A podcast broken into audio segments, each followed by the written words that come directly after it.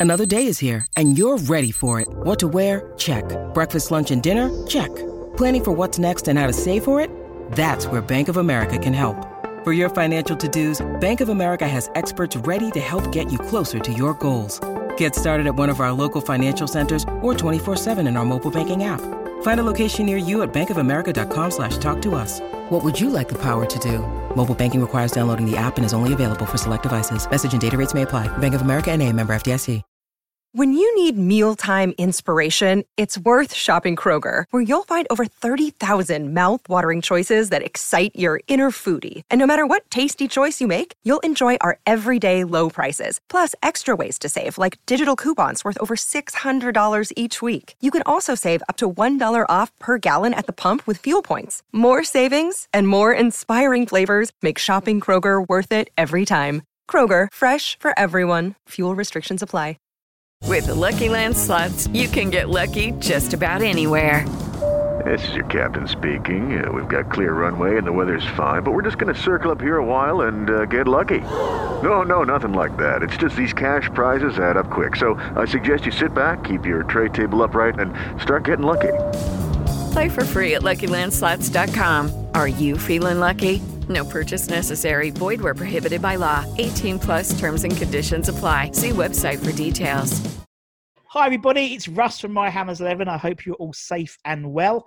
If you're new to the channel, please consider subscribing and hitting the bell notification so you're notified of any time we put new content on. We have um, videos going up daily. Sometimes you lucky buggers, you get two a day as well. Um, and we've got loads of good guests coming up, including today's guest.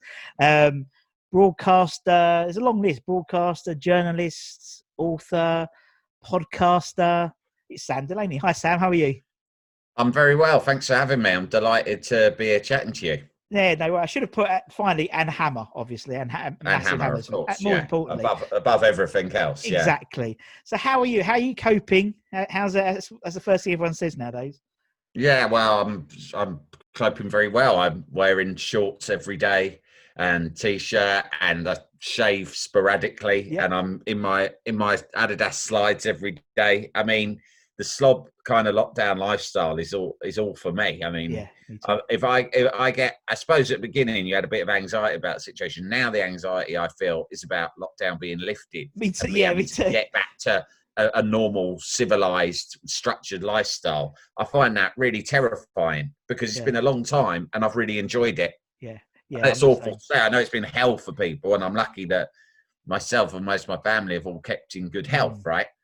So I, I understand that I'm lucky, but you know, I've I've enjoyed myself. Yeah, no, uh, me too. I'm like, you Caught know, up on a load of admin. exactly. What I like is I like not having a pressure when it comes to weekends.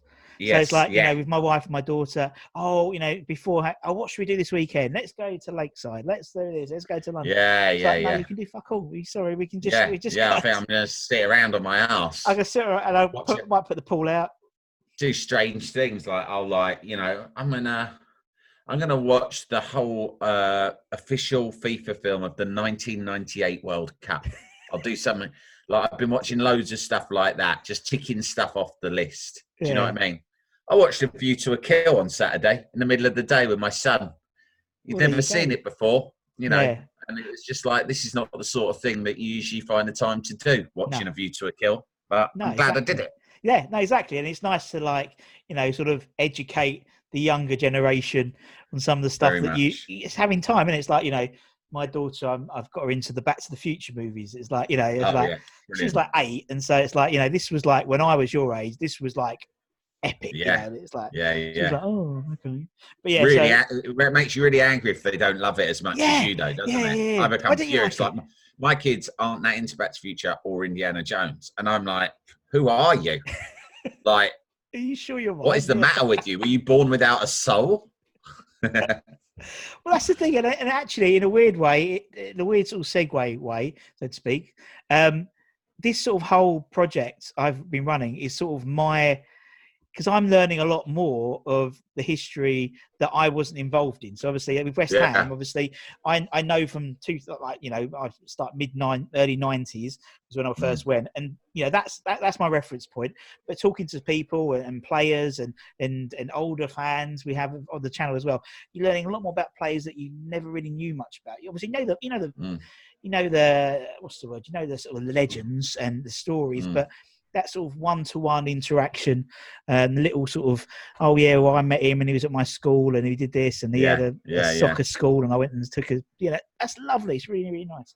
And that's what we're doing with this channel. So it it is sort of interviewing loads of different people all different ages all west ham fans. It's the only thing that connects everyone Yeah. whether they're well known or or you know or someone that emailed me the other day i'm a nobody can i come on the channel you're not a nobody mm. no, Yeah. no one probably knows You're you West don't- Ham. you're west ham that's all it doesn't matter it doesn't matter what happens My kid said something really interesting to me the other day. Well, it was, I mean, it was interesting to me. It probably will be to you. But I was driving along with them, and my daughter's 12. She's been coming to West Ham since she was about four or something. Yeah. And my son, who is mega, mega into West Ham. In fact, I don't think he's taken off his West Ham dressing gown for the whole of lockdown. My, my missus has to, uh, my missus has to, he goes to sleep in it too. And she has to sneak it off him while he's asleep to get it washed and dried because he's he's so addicted to it. Anyway, they said they were talking about other clubs. I think they were talking about my bro- my elder brother is a Spurs fan, unfortunately, and and they were talking. They said the other day, yeah, but I mean Spurs. It's not the same, is it, as being a West Ham fan? I mean, being a West Ham fan is like it's a whole. You're part of a big family. And I said, do you think so? And they said, well, if you see another West Ham fan in the street, you're Yeah. so excited. And you always say, because I've always done this since I was a kid, and it used to embarrass them. Okay. And you always say, come on, you irons, when you Yeah. walk past them. And they always smile and look really happy and say it back. And I said, yeah, exactly. It's a thrill. It's a great thing. And she went, I don't think fans of other clubs do that. And I said, no, they don't. I mean, they might do. I they might know, do but we don't care I still It's think true. it's a. Uh, It's so true, and um, I've, I've got this newfound respect for the foreign-based fans as well, because obviously a lot of my friends I know who are foreign-based hammers, so to speak, they were Mm. born in Essex and London. They moved out. Mm. Where I'm talking to guys like the Scandinavian hammers, and you know, there's no real reference point why they should support West Ham, like geographically, but like Yemen Holt is like an absolute fanatic, and yes, Yeah. and I moan getting a rail replacement bus from Gidea Park you know, whatever, be- or having to drive to Newbury Park to get to Stratford. He gets on a fucking flight to Oslo, and you know, and Yeah. honestly, it's absolutely. And I've, my appreciation of the fan base has just like grown massively into this sort of community, and that's how this is spawned. You know, yeah. you know, you can, I, you know, I might, I might chat to Phil. Phil said I'll get Sam on, and da, da, da, you know, and it's just. I know. I'm already. I'm already thinking of a list of names to give you once this is done, mate. brilliant. So brace like- yourself. And no, I love it, love it, love it, love it, love it, love it, love it. Basically, I want to hit 500 eventually. It's going to take a few years, but Great. 500. Wow. Yeah. because that matches a survey that the club did back in 2003, um, asking about fans' dream 11. But I've changed the, the criteria Mm. slightly to make it more Mm. inclusive of people. For you, Sam, what was your what was your because you're West Ham fan, you know, fanatic. What was your earliest West Ham memory? Uh, well, I've got very, I've got, I do have very vague memories of the 1980 Cup final when I would have only been five. But we, in those days, everyone used to go to my grandma's house to watch the Cup final. In the days when Cup final was like Christmas Day, and Yeah. you know, the families got together. And I remember being at my fam at my grandma's house, and a lot of my uncles there would have been Spurs fans. There weren't any West Ham fans in my family other than my older brother.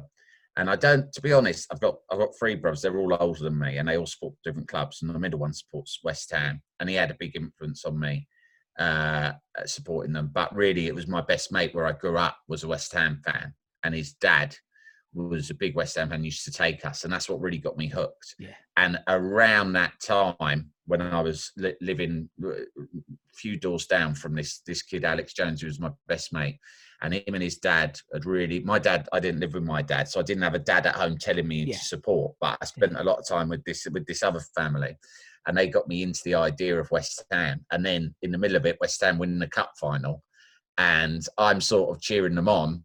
And I've got uncles and people all taking the mickey out of me doing all that. West Ham, West Ham. What do you West Ham for? And all that. Like I don't, you know, suppose they thought it was a joke or something. Yeah, yeah. So that's a bit of it. But my, uh, but then I also have a that's that's very vague. A more vivid memory was when I was about, I suppose I would have been about eight, and I remember hearing on the radio Tony Cottee scoring a goal against Tottenham on his debut, and I remember just being captivated by the idea of this kid because it was so like reading Roy the Rovers. The idea that kid, I think he was only 17. Yeah. And the idea of a kid coming out of the youth team and scoring on his debut against your big rivals.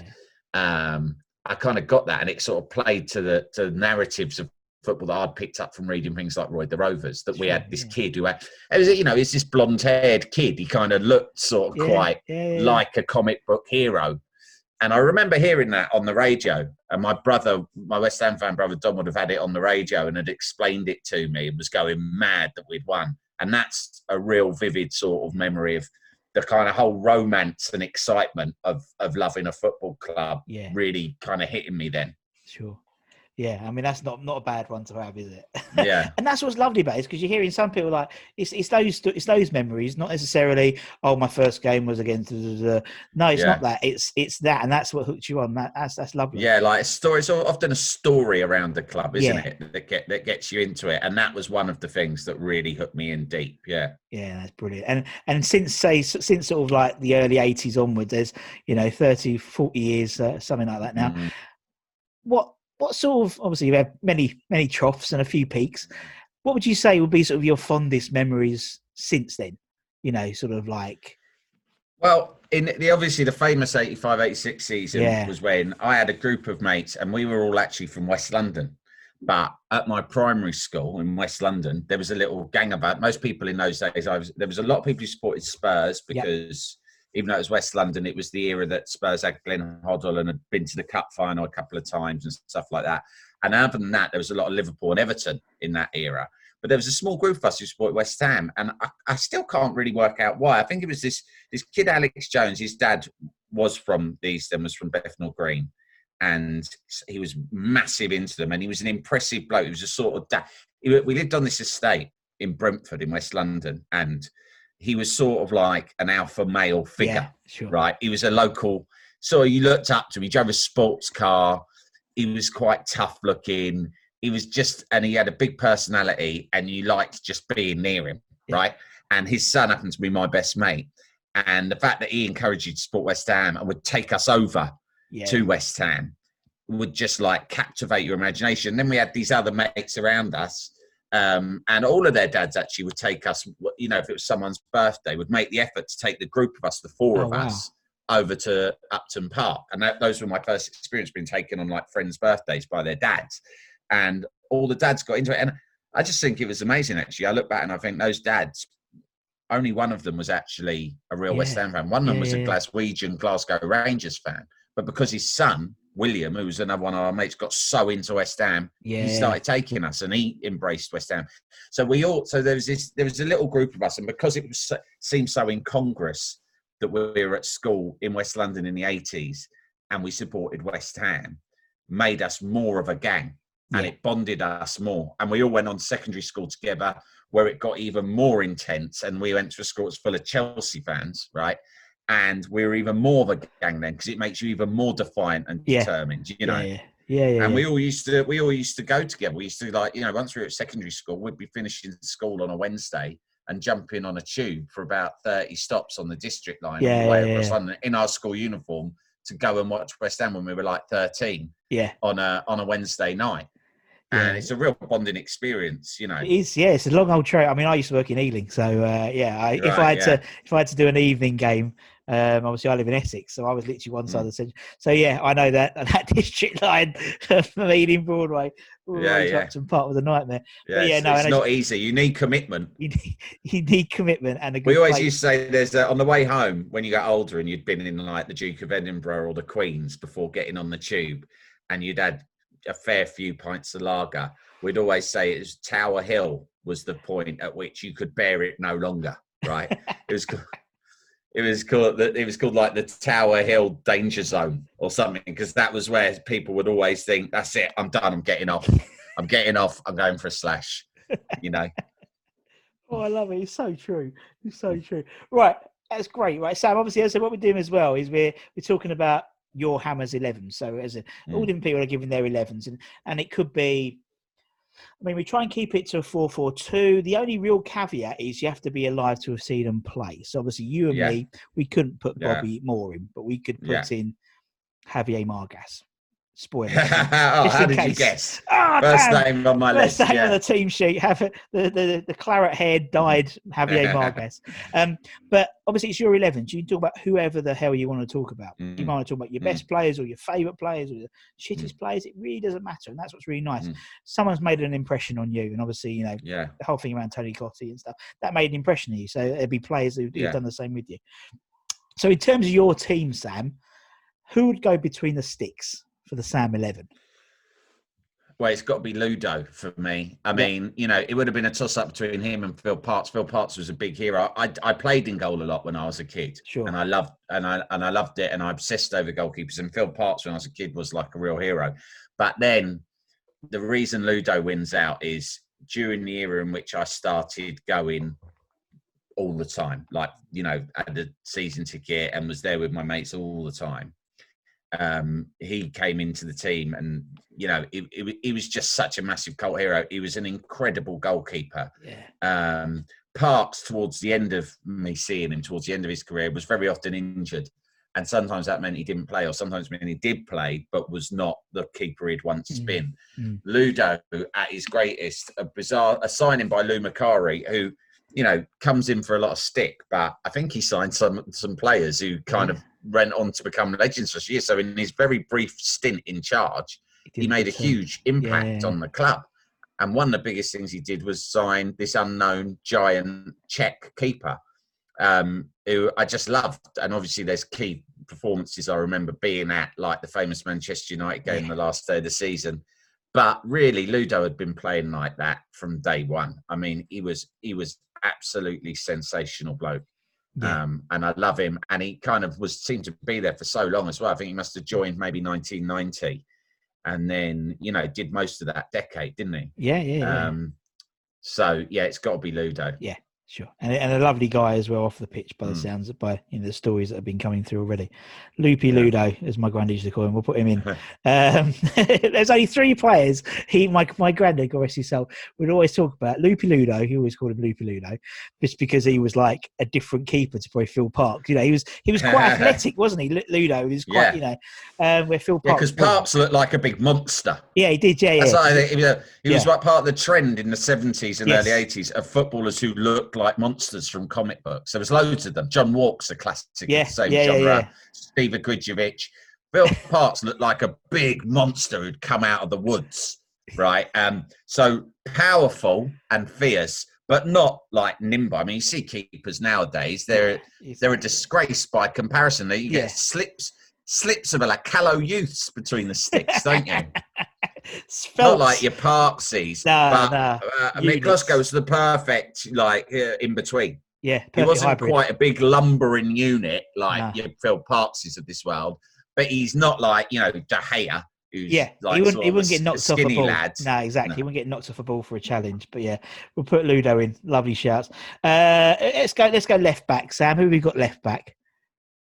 Well, I mean, I'd be surprised if anyone's gone, or very many people have gone for anyone other than Julian Dicks. I have to go for him. I was tempted by George Paris Yeah, because George Paris it was, you know, uh, I think a very underrated player. People Yes. often sort of suggested he was like a bit of a weak link in that '86 team, but I've been, as everyone has been, I've been watching a lot of old games back on Facebook, thanks to um, Robert Banks. our fellow Hammer Rob Banks, Indeed. right? And I, and I keep thinking, bloody hell, George Paris was some player, right? yeah. Plus, he was a great guy. Plus, there was a great chant about him. I bumped into him once on a train on the way to Brighton and just went over and bothered him. I was a student at the time. I just bothered him for a whole train journey, and he was very good about it. So I've always felt, but I cannot not say June Dicks. June Dicks is my all-time favourite West Ham player, simply because I've never seen a player who cared even more than the fans. You know, people say, "Oh, I love, I love a player." I love a player who looks like he cares as much as the fans. I used to look at him and think, Jesus Christ, that bloke cares more than I do. Yeah. He's, a, but yeah, what a player and what a what a gifted player as well. Indeed, aside yeah. from all the madness and the aggression and the strength and the leadership, a, a really gifted footballer, massively underrated. Should have played several times for England. I, I personally think he's every bit as good as Stuart Pearce, if not Mhm. better. Um, but you know, Yeah. Obviously his face didn't fit. But I absolutely love Julian Dicks. I mean, I, I can remember all the goals, the penalties that looked like they always looked like had the net not been there, they, the ball would have carried on and on forever Yeah, and yeah, hit yeah. the sun. Do you know what I mean? Because they were just the very definition of that commentator phrase, rising all the time. Yeah. It- it- they were unstoppable, Yeah, they were. unstoppable penalties, right? There- was no point to keep even standing there. No. Um, but in terms of the mad stuff, my favourite memory and one of my favourite ever games uh, that I, I remember was, I think, in 91.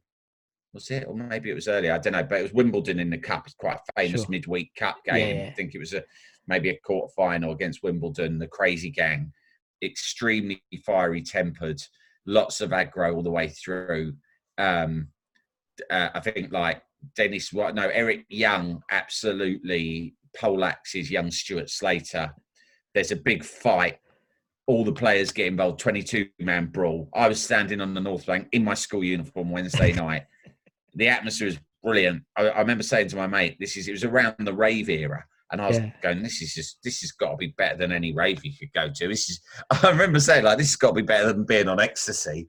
right? Because it was it, it just felt so mad. it just Yeah, felt so yeah, yeah. mad and electric, right? Yeah. And um, so everyone was going mad and surging forward and doing all that shouting West Ham aggro like they used to when the players fought. And then the game restarted, and I knew Julian was not going to leave it there. And you know, anyone will remember this moment if they were there. It's like the game restarts, the ball falls to Dennis Wise, who of course had been right in the middle of all of this Yeah. aggro, winding everyone up. And as soon as Wise receives the ball, Dicks just runs from miles away and goes straight through him. I think he knocked him clean off the pitch. And then uh, my memory is he just he just got up and walked off. He didn't wait to see the red. He just said, you know, it was all a case of bye, see you later, lads. And as it happens, we won the game anyway. Martin Allen scored a late winner, and so it was uh, one of my greatest memories. Yeah. Thanks in part to Julian Dicks's insanity. Yes, exactly. And I mean, that's the thing about Dixie. I mean, you know, particularly his second spell, he, he looked less like a football player, didn't he? You know, he walked here, he had a shaven head, he ripped his, from the pub. yeah, he used to rip his shirt open. I love that when he like the, when he had the hoop Yeah. collar.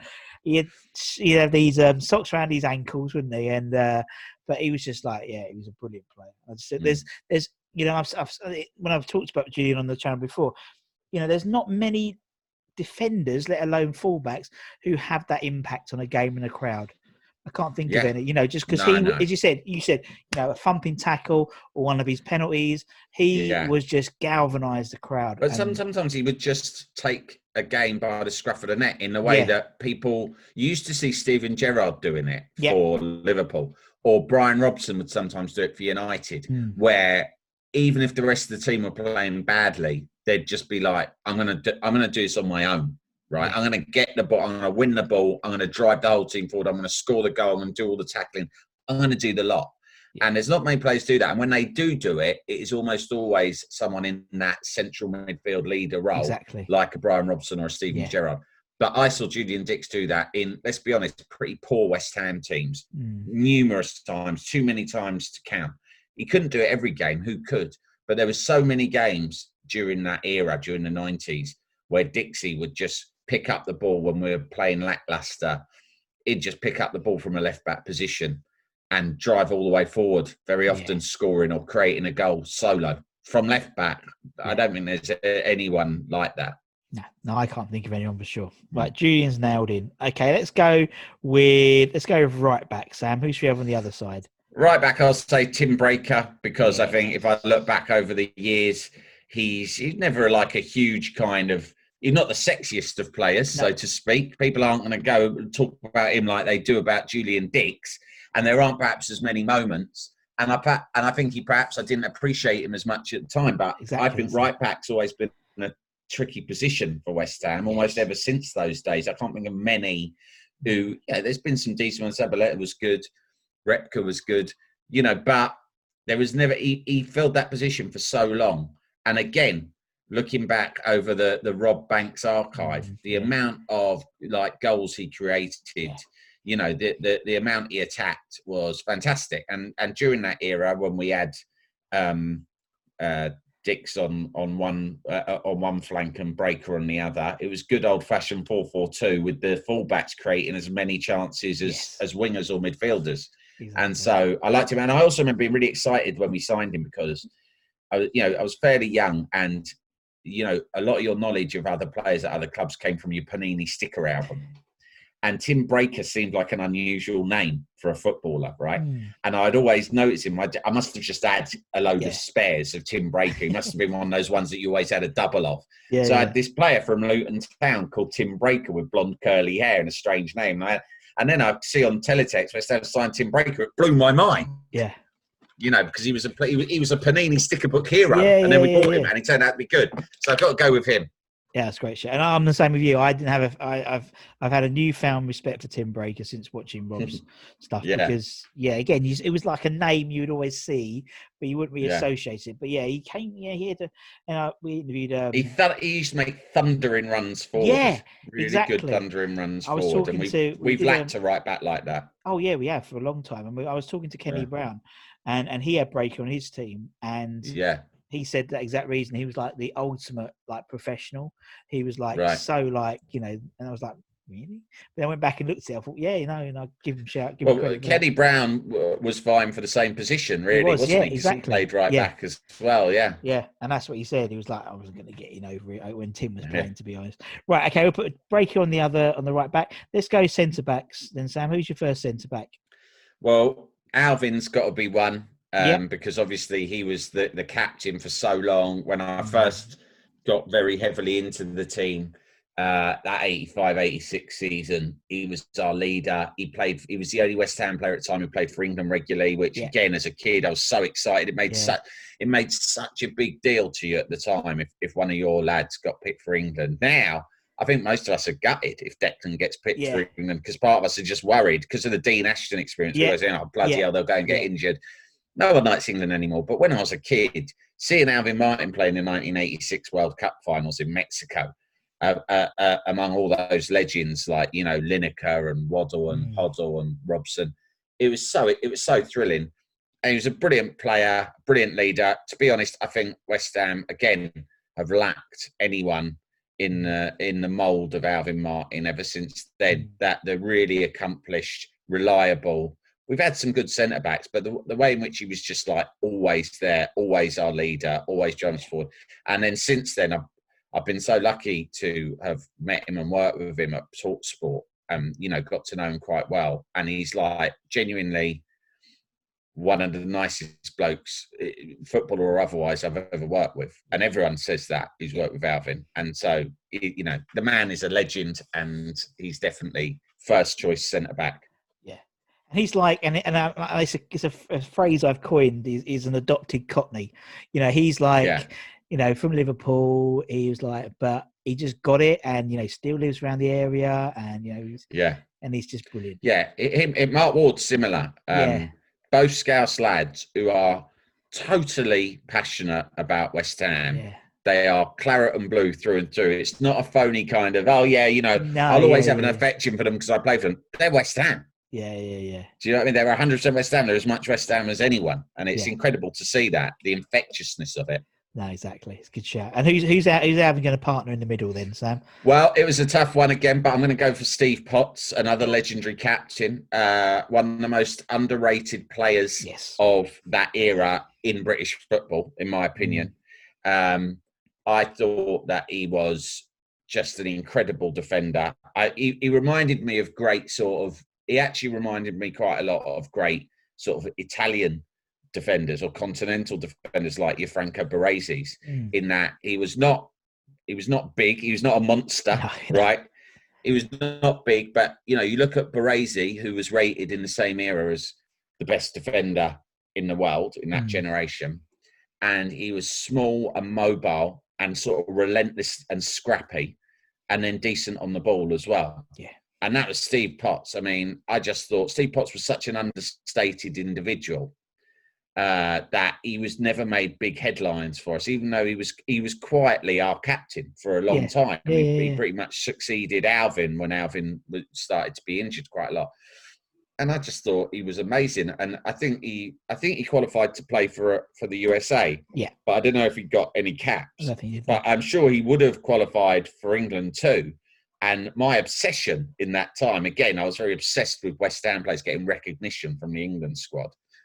And I was obsessed with why Steve Potts wasn't in the England squad. And you'd say that na even now to a fan of any other club, and they'd laugh. Because I go, Yeah, Steve yeah, Potts, yeah. it just seems like we've heard of him, he's a generic player. No, Steve Potts was a world class defender, right? I'd watch him and I'd think, he's the next Bobby Moore. I remember Bobby Moore on UK Gold, not saying he's the next me, but heaping him with praise because he was he was that kind of sophisticated defender. Yeah, He didn't need to yeah. be big and brutish. He was like a um uh a, what do you call it? He was like uh well he was just glue himself to a rival Yeah. defender. He was much better at centre back than right back. He started out playing at right back, and I didn't think he was so good in that position. I actually saw him get mullered a couple of times in that position, like by Ginola in particular. But Mm. at centre back, absolutely great, absolutely brilliant, elegant, scrappy, but composed on the ball. I love Yeah. Steve Potts. and a lovely haircut. Yeah, great haircut too. it's never, never a hair out of place. Right, yeah, put Potts in. Great shout. Okay, that's your back four done. You got your goalkeeper. Let's go into midfield. Let's go. Let's go left back, Sam. Uh, left wing rather. Who got on left wing? Left wing, it's got to be Dimitri Payet. Yeah, Dimitri Payet is the. I mean, you could put him really anywhere in a midfield or, Yeah. or attack, but I'll go. I'll put him left wing. You know, you got to make special mention of Alan Devonshire, who obviously was a big part of the team when I first was going. yeah, sure. And you know, a lot of people say, and the players of that boys of '86 team will all say he was like by far the most talented player in the team, Yeah. and he was great. But for me, Dimitri Payet is the most talented and skillful player I've ever seen at West Ham. Uh, it's quite a big thing to say, and we'll get on to talking about Canio and you know and Joe Cole and there's so many skillful players you can talk about. Yeah. But Payet for that one season, for me, he was he was the form player in the world. Yeah. you know, if you if you if you look at his performances and what I can't get my head around is the fact that first of all he came to us. He'd had a season at Marseille where Mm. he'd got more assists than any other player in Europe, including Messi and Ronaldo. Right. So, in all honesty, when he signs for us and you hear that stat, you think there must be a deep flaw in this guy because Yeah. all due respect, but it, you know, with those stats, why is he signing for us? And he was oldish; he was twenty six or whatever. Hmm. And you think, why isn't he at a, a top top Champions League side? So I thought there's got to be a catch here. And then I also thought, you know, as you do about all foreign players, really, especially those foreign like attacking flair players. You look at some of the greats, the likes of Pires and Henry at Arsenal. yeah, They've taken a year to settle in, right? yeah, They take it. They take time. Dimitri Payet from his first game in the Premier League was that one 0 away win at, or was it one 0 No, it's more than one 0 wasn't it? But the, the 2-0. away win at Arsenal yeah, Yeah. when Reece Oxford played, right? And he was unreal in that game. People didn't notice because they were talking more about Reece Oxford the next day. But he just he walked in like he'd been playing. He Yeah. just walked into the Premier League from, let's be honest, the weaker league, right? The French Yeah. league. He walked in, looked around, and he just started taking a piss from day one. yeah. He didn't think, true. oh, I'll see it, I'll see it. He was taking this from day one. He was having the piss out of world class players. He was nutmegging people and doing every trick in the book. He was playing like Ronaldinho. Yeah. But from the first day to the last day of the season, notwithstanding an injury, which even that he bounced back from in like record yeah, time. yeah. I thought this is ridiculous. When we went into the Euros that summer, um, I bought my I bought my kids Payet France Payet shirts with Payet on the back because Spurs' um, England's squad was basically the Spurs team. Yeah, I yeah, couldn't bring myself to get behind them. Right?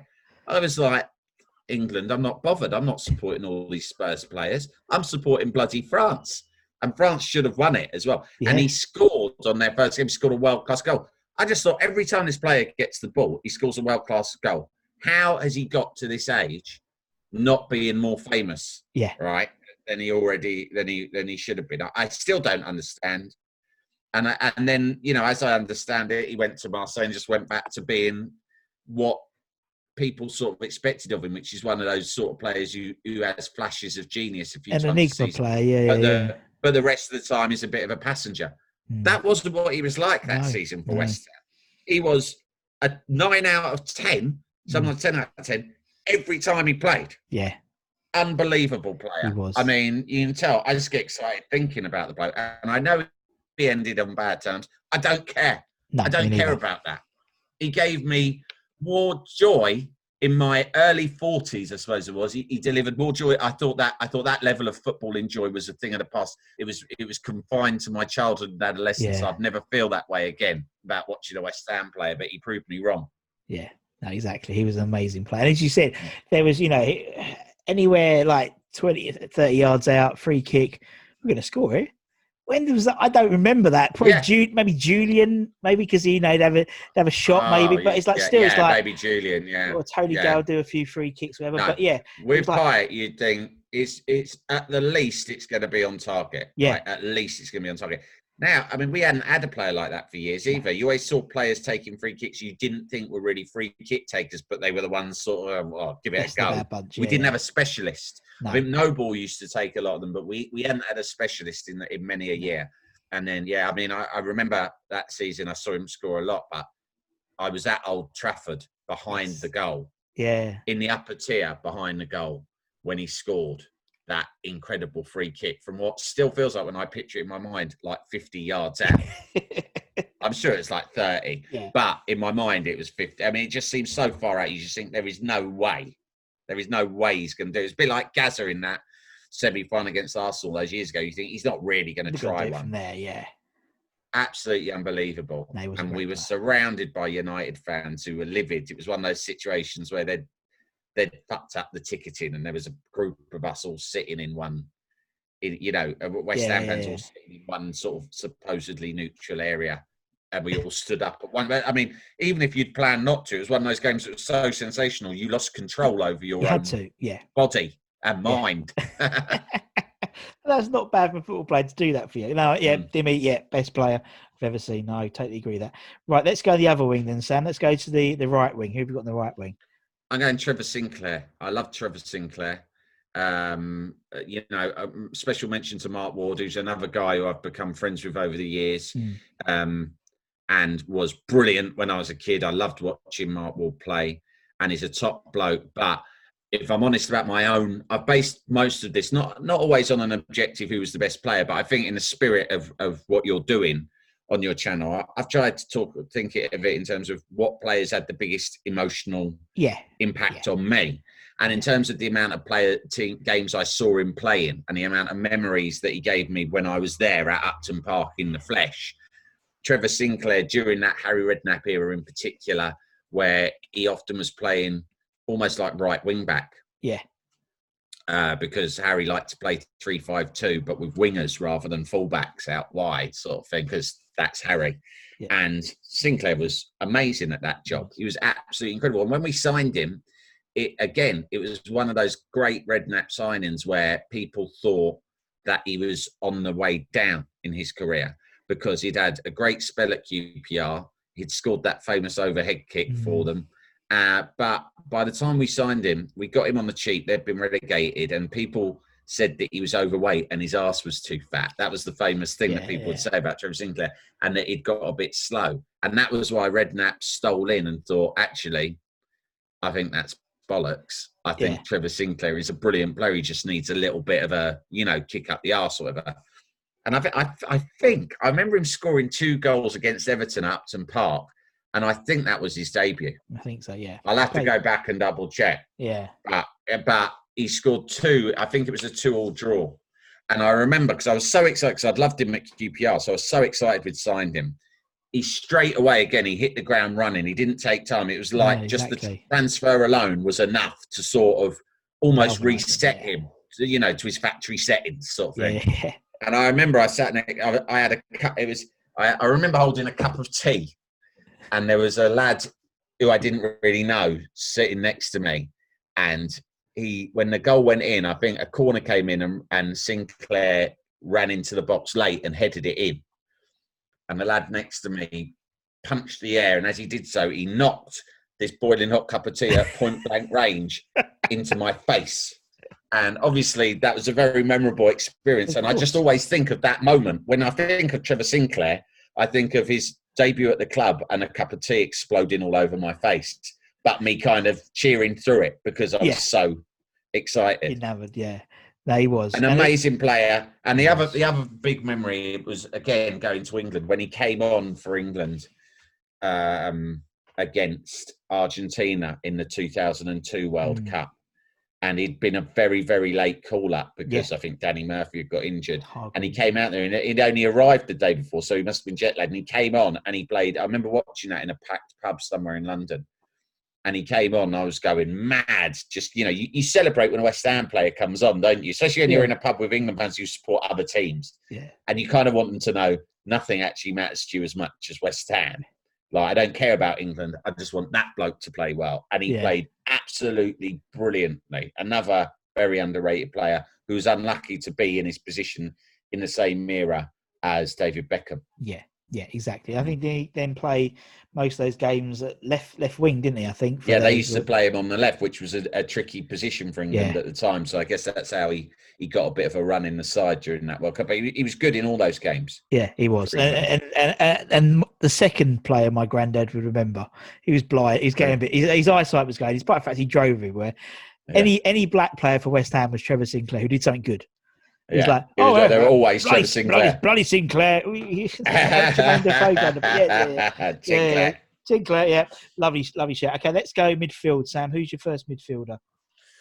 Nobes has got to be the first Yep. choice. Uh, I love Mark Noble. You know, a, a, a proper link, I think, to old West Ham. Yes, You know, in as much as you know, he's he's from the area. He's been at the club his whole life. He's a real throwback player. He even looks like I don't know what it is about him. I, even I know like exactly. there was- yeah, I know. I yeah, can yeah. sort of see him in a, like the 1981 shirt coming Yeah. out against Liverpool in the League Cup final or something.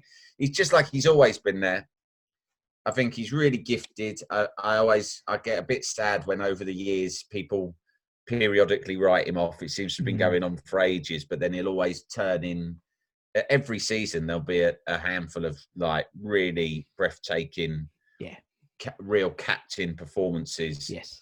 an amazing all-round player, fits into a grand tradition of West Ham midfielders who are all action. Like, and, and we're going to get onto that with my next choice, but the, the the sort of player who could do the lot, you know, not like the tradition was you'd have a Billy Bonds next to a Trevor Brooking, and that Yeah. in the days of four four two, all clubs had your hard man and your passer, right? Yeah. And like you know, so Spurs would have I don't know they'd have Steve Perryman next to Glenn Hoddle Yeah. or what or whatever, but uh, West Ham I think over the years have had really great all action midfielders who do the lot. You know, they'll tackle, they'll run, Yeah. they'll they'll they'll they'll scrap, but then also they'll score the odd worldie or they'll Yeah. pick out Michel Platini like passes. You know, and and I bet I, I genuinely think Noble at his best was right up there amongst the best of them.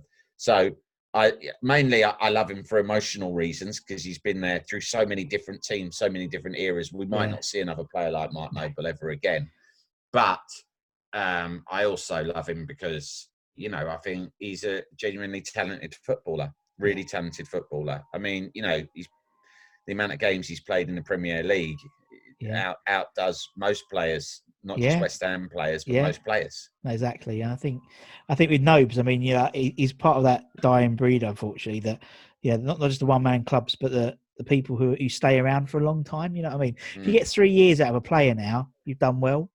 Um, yeah, and like him, you know, I was it was the the Tony Gale interview. We were talking about he was talking about you know his testimonial, and I think in his time they he had had like eleven testimonials, like years, like literally one after each other. Yeah. Him and Geoff Pike. And yeah, yeah, yeah. no, no, that the testimonial itself as a concept is so doesn't rare really now. exist. Yeah, Yeah, yeah. Noble. I can think of Vincent Kompany had one. Carragher Yeah. had one. I mean, will there be a what will be the next West Ham one? I can't think. Can't think of anyone who- Cresswell, maybe. close. Yeah, Cresswell, yeah, yeah. maybe. I mean, he's been around not no no way ten years yet, but obviously Ginger Pele was like nine, kind of. Yeah, um, yeah. but, yeah. But but yeah, it doesn't happen very often now. You know, let's hope Declan Rice makes it. Te- but to Declan be Rice. honest, I can't see it happening. I, I can't see Declan Rice being at That's West another, Ham. that's in 10 another years. issue. That's another issue when, when West when West Ham players play for England or play well Yeah. at European. You're like shit. You're not Yeah, they get injured. like maybe- shit. Shopping Maybe if, window. May- maybe if um, Nobes had got the England recognition that we all think he should have done, yeah. maybe he wouldn't have been around. But something tells me he would have been because he's he's proper West Ham, isn't he? Yeah. I mean, you know, It's true. and I think he, he absolutely loves the club. And the chance of us getting another player like that, like Mm. even if Declan stays, I'm sure Declan Rice loves West Ham, feels a lot of affection towards the fans and everything, and I think he's great. But you know, at the end of the day, he grew up a Chelsea fan, and we got him from Chelsea. Yeah. So he's, he's there's part of his heart, understandably, is going to belong to them. Yeah. But to have a Martin, even even Billy Bonds came from Charlton Athletic. yeah, yeah, exactly. I mean, Martin Noble, you know, he's he's he's there with like Trevor Brooking and Bobby Moore as as proper local lads, you know. Yeah, no, exactly. And and I think yeah, when he does retire, he'll be in on the coaching staff or you know. I hope so. I'd, I'd love to see him manager of the club. I'd love to. yeah. I think West Ham more than ever now need things like that. We've we've Yeah. mucked up a lot in the past. You know, not enough really is said about the way in which we neglected Bobby Moore.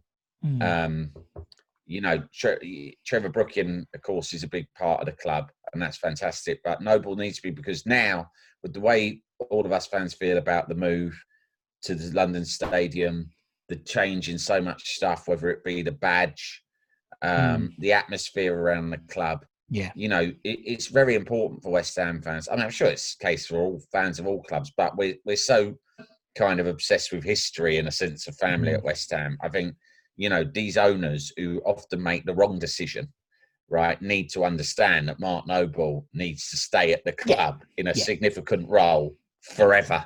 yeah, Yeah, And I don't think Mark will allow that any other way. You know, he'll be yeah, like. yeah. Yeah, they'll be kicking and screaming him, dragging him out if that happened. But no, yeah, Yeah. exactly. Yeah, Nobes is yeah, Mis- Mr. Wi- I mean, he's our he's my my Billy Bonds really, and because I was yeah, yeah. with Billy, and you know, you said, he's a he's a one man club and a great guy. But who's who's Mark going to partner in the middle then?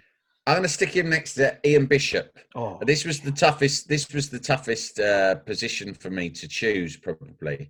yeah. because there's so many central midfielders, and you think of the ones who were particular. Like Scott Parker was one who I think again because of the circumstance in which he left because he went to Spurs. People, but I mean, Jesus Christ, Scott Parker for about three or four seasons was Mm. unbelievable. Another player, like we said about Julian Dicks, who would take the game on his own. he Yes, played in yeah. some pretty shitty West Ham teams, right? But rather than let it get him down, he would just take the game. Uh, you know, he'd take it on himself Yeah. and just score goals and set up goals and make every tackle.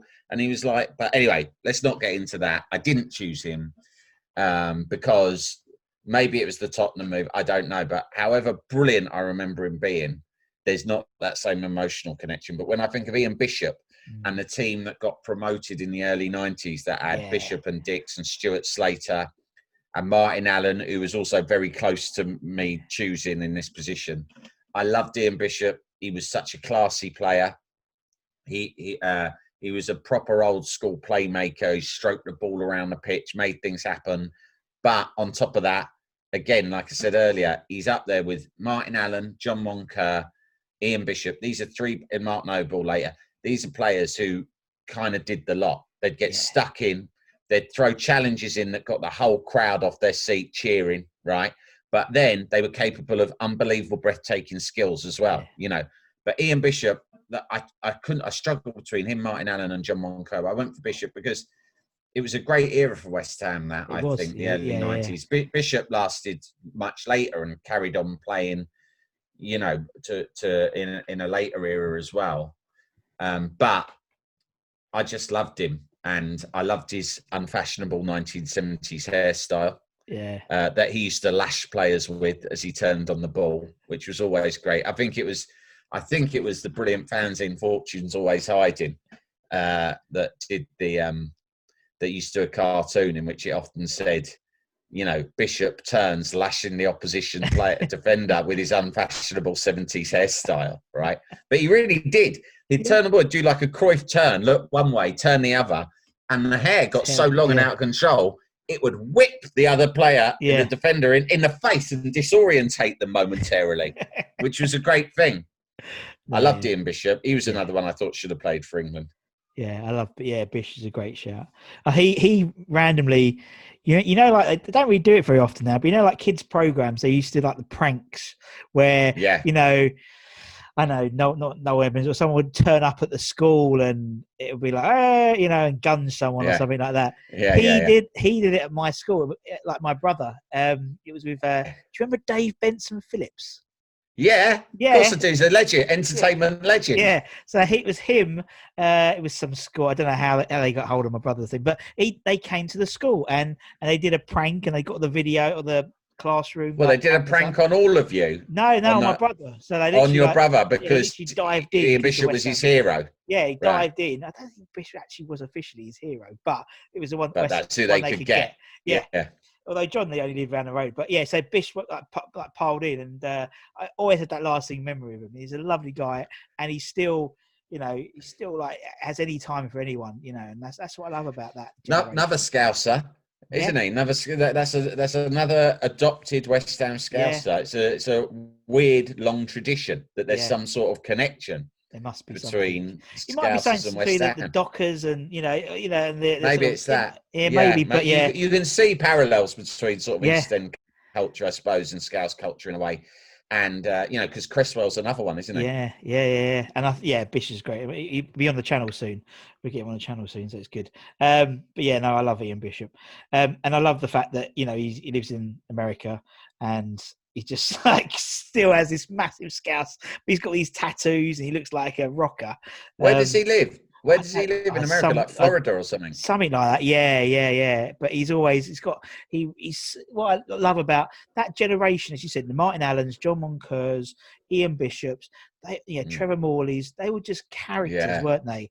And yeah, yeah, yeah. you'd hear the stories of you know, and obviously that was even before social media of you know, John Moncur, you know, cutting everyone's trousers off and painting his hair white. You Yeah, they're just a bunch of now. lads. They're Yeah. a bunch of lads that everyone on the terraces related to. Exactly, yeah, And even the way they played transmitted that yeah, because what Upton Park was at its best when there was a bit of fizz and fire in the yes. stands. yeah, yeah, yeah. And when it got like that, then we could often be the extra, like, you know, we could be the difference between Yeah, a point and three points, Yeah. right? And we've seen that happen sometimes against, you know, the real giants.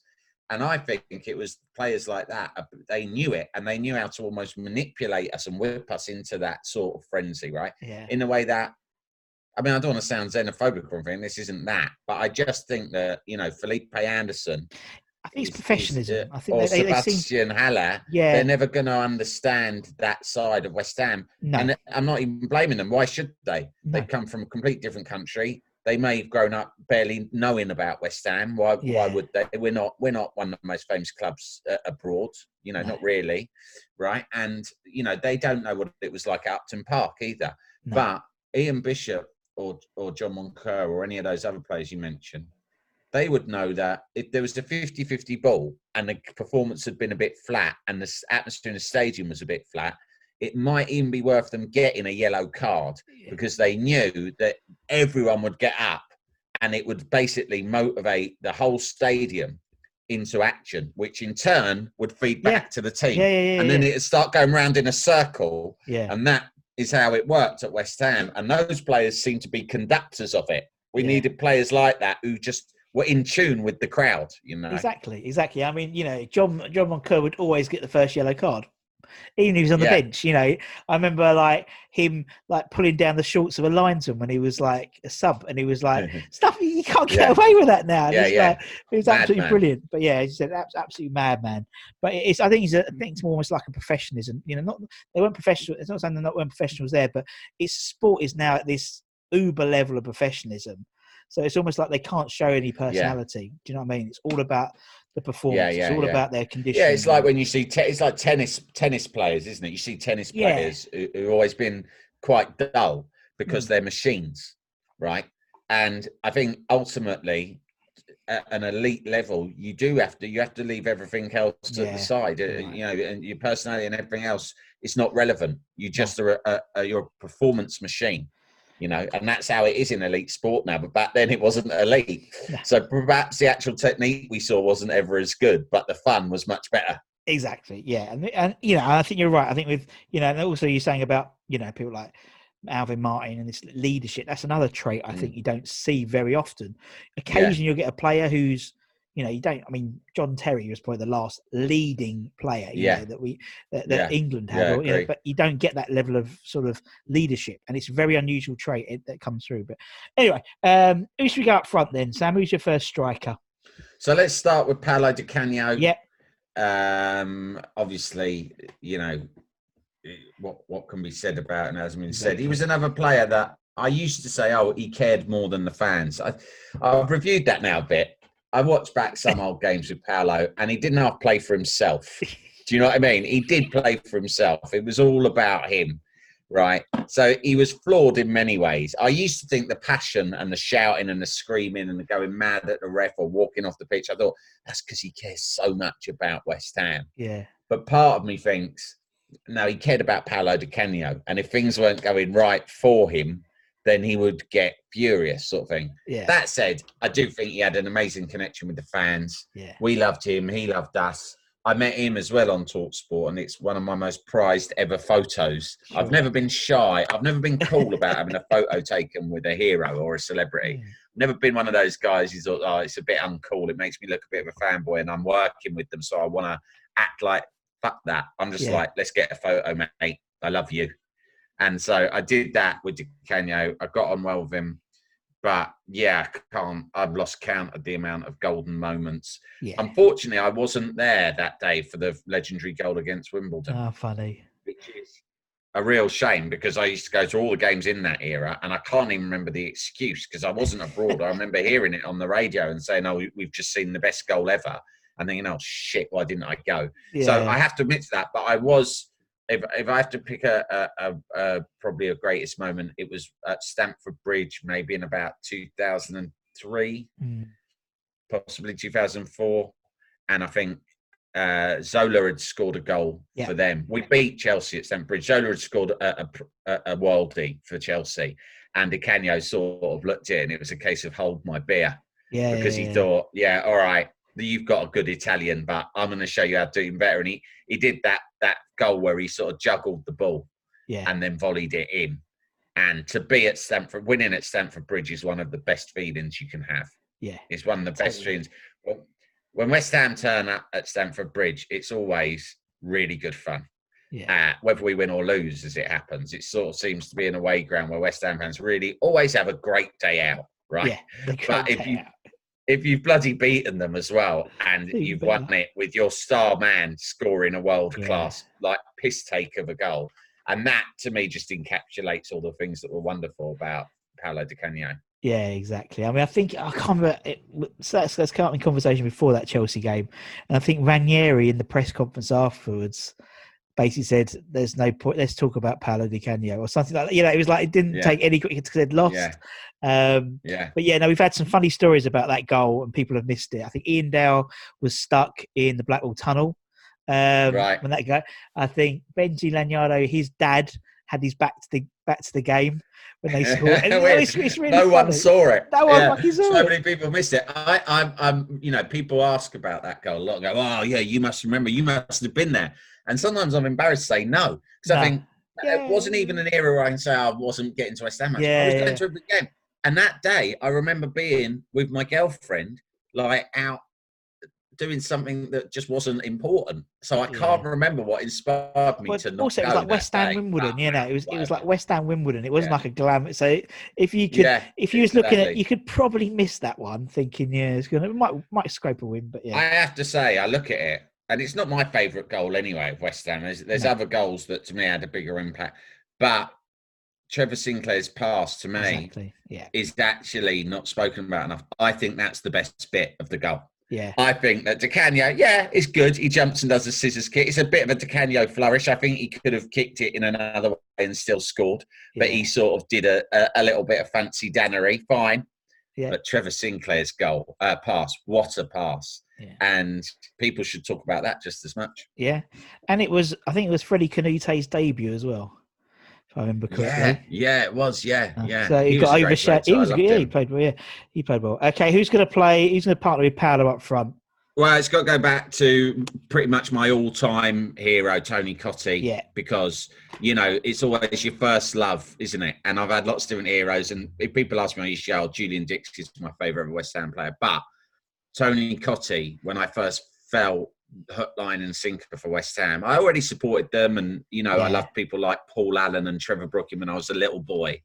But when I my first game was in 1984 against Newcastle and Cottee played in that game. And on the way to the ground, that's what I was excited about. I just wanted to see Tony Cottee. I couldn't believe I was going to be in the same space as Tony Cottee, a guy who I'd seen pictures on the newspaper and I'd seen on TV, but I was actually going to be able to see him in the flesh. Yeah. It blew my mind. And I think as a kid, it just goes back to that thing. He seemed like a kid. He's this like yeah, yeah. blonde haired 17 year old kid who's got the chance to play for the club he supports Mm. and then becomes their star striker. And I just loved it. And, you know, so throughout primary school, I loved Tony Cottee. And then I remember at secondary school, I even had pictures like, you know, you have to cover your own books. Yeah, yeah, cover yeah, my yeah, books yeah. with pictures of Tony Cottee. And when he left to Everton, I was sort of gutted, but at the same time, I was proud. I was gutted as a West Ham fan, but I had such a connection with Tony Cottee I was proud that Yeah, Tony yeah, yeah. Cottee had gone on to a Yeah. club who, at the time, were a big club who were Yeah. challenging for the title. And I think he became briefly the most expensive player in British yeah, football, yeah, yeah, yeah. right? And um, and then when he came back, which I always deep down knew he would, I was delighted again, and he was brilliant again. And so you know, Tony Cottee is just the the the guy who helped me fall in love with West Ham. Yeah. I mean, he didn't score that many classics, really, did he? He was a No. right poacher, Tony Cottee. in the box, but yeah. who who cares? I mean, Exactly. Exactly. And the just impact a he great man. Yeah, exactly. And he's still like, you know, obviously loves the club and, you know, and, Yeah. and, and again, you know, even, you know, even, you know, obviously he was at, you know, Everton and Leicester, but you still Mm. know he's a West Ham, he's a West Ham boy, is it? And it's like, doesn't matter Yeah. what happened, he was a still West Ham boy. And Yeah, that's, sort yeah, and yeah. that frames up the team nice because you've got like the, the poacher, you've got sort of the, the fox in the box, haven't you? So, you know, Paolo will be Paolo, wouldn't necessarily be a, a target man or anything, but uh, Mm. him and Payet, had to, him and Payet in the same team. oh, I mean, yeah, it would be it would be difficult for the opposition to handle, and I like to think that there'd be enough like steel in Bishop and Noble, yeah, you know, who who could sit deep, spray the ball from the back, nice. but you know, be there as a nice shield in front of in front of the defense. I, I reckon this this team is is interesting though. If you were if you were to pick the best team, Yeah. like the Yeah, team diff- that yeah. you know, you would probably have considered a lot of those lads who came through Tony Carr's academy, Yes, yeah, like course. Frank and Rio and Joe Cole and Michael Carrick. Yeah, Um, and you'd also have thought more about having Alan Devonshire in there and Yep. stuff like that. But but um, for This me, I just 11, yeah. preferred. Uh, yeah, this is my favourite eleven. brilliant. And I think exactly. I'll be turning it over again and again and again in my head forever. But I think I've done all right. I think I've chosen one that I can live Great with. Yeah. And as I said, yeah, I mean that, that's the thing. It's your eleven, and uh, yeah, and that's the thing. These guys meant something to you, and clearly each one had an impact. Mm. And that's and that's what it, and that's Yeah. what it's all about. For it is an entertainment, you know, game, and yeah, it's a sport, but we Yeah. pay to get entertained. As you said, at West Ham fans, we don't necessarily like. Well, as you say that, we might, we might like a mid-table, you know, mid-table obscurity season, Yeah. but But on there'd the always be whole, yeah, something. you- they're always be forgettable, aren't something. they? Yeah, and uh, and so you know, but you know, as uh, Tony Gale was saying, you know, during his his time, there was never a dull season. We might be mid-table that week, but we'd have a cup run, or Mm. we'd be teasing at relegation, and you know, there's always something going on. That's what West Ham Yeah. like. We like players where something something's going on. You don't know what's going to happen. It could be a Yeah, Payet yeah. turn. It could be a Di Canio strop. Yeah, exactly. And th- there has been the odd season Yeah, where we have accidentally fallen into uh, a, a mid-table Mm. team, right? And I can live without them. I mean, to be honest, I look at the Curbishley era. Curbishley, good guy, but we, you know, for a brief period, we had quite a lot of money, and we went out and bought some really big name players, Mm. and really like rolled the dice. But it really it got us as far as finishing mid-table, and that era there were some great players like Craig Bellamy, Bellamy or, or what have you, but you just don't really remember it. No. The Redknapp years, some people uh, don't like Harry Redknapp. I love them. That was my favourite favourite too. period. The Yeah. two, the two periods that are probably happiest for me were most of Harry Redknapp's era and most of Alan Pardew's era. Yeah, yeah, and I think both sure. those managers had quite a lot in common in that they were big characters, you know, and they sort of generated an atmosphere around the club of non-stop excitement and you know and dreaming and they weren't pragmatic. And you know you look at Pellegrini I can see why the club hired him but you just think he's not a West Ham sort of a bloke. No, he's no, no. understated. We don't want that. No. do you know what I mean? We don't want understated. We want you know an Alan Pardew big time Charlie rocking up in a bloody Ferrari or having, having a, fight fight with Arsene Wenger, Wenger Harry Redknapp just being bananas and making all these mad signings and Yeah, you know, always going at it against the bigger teams and thinking the most important thing, no matter what, even if we're in a relegation scrap and a point would be a great result, I want us to go out and try and beat them 3 0. Yeah. That's West Ham. That's the sort of manager we should always look for. yeah, yeah, yeah. No, I totally agree. Totally agree. As Mm. you said, we that it's that it's that sort of passion on the side of the Yeah. side of the touchline, isn't it? I don't we didn't Yeah. really get that with Pellegrini, um, and I think No. we, we, with Moyes we get it with Nolan. You can see Nolan really has like Yeah. this, Yeah. and he's really get seems to have It was a great, galvanized. app- we were a great Brilliant. appointment, Nolan, Brilliant. wasn't it? Yeah. Yeah, Yeah. So I think he was probably after no, he was one of one of our greatest in my him as a captain. He was like he yeah. embodied He was a superb captain. Yeah. Yeah. Really smart, shrewd signing, really, wasn't Mm, it? was. Although you know, come come Christmas, you know he'd he'd get a yellow and get be suspended over Yeah. Christmas. But I, yeah, I respect him for that as well. yeah, mate, no, I do as well. think, I totally. Was. I, I, I want to be with my family at Christmas too, mate. yeah, yeah. Yeah, elbow done done. Sam, it's Yeah. been absolutely brilliant. A bit longer than our usual half hour, but I don't care. It's been great. I absolutely love chatting Right. to you.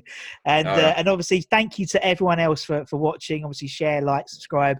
You know what to do. And until next time, guys, stay safe and take care, everyone. Bye bye. Sports Social Podcast Network. Hello, it is Ryan, and I was on a flight the other day playing one of my favorite social spin slot games on chumbacasino.com. I looked over the person sitting next to me, and you know what they were doing?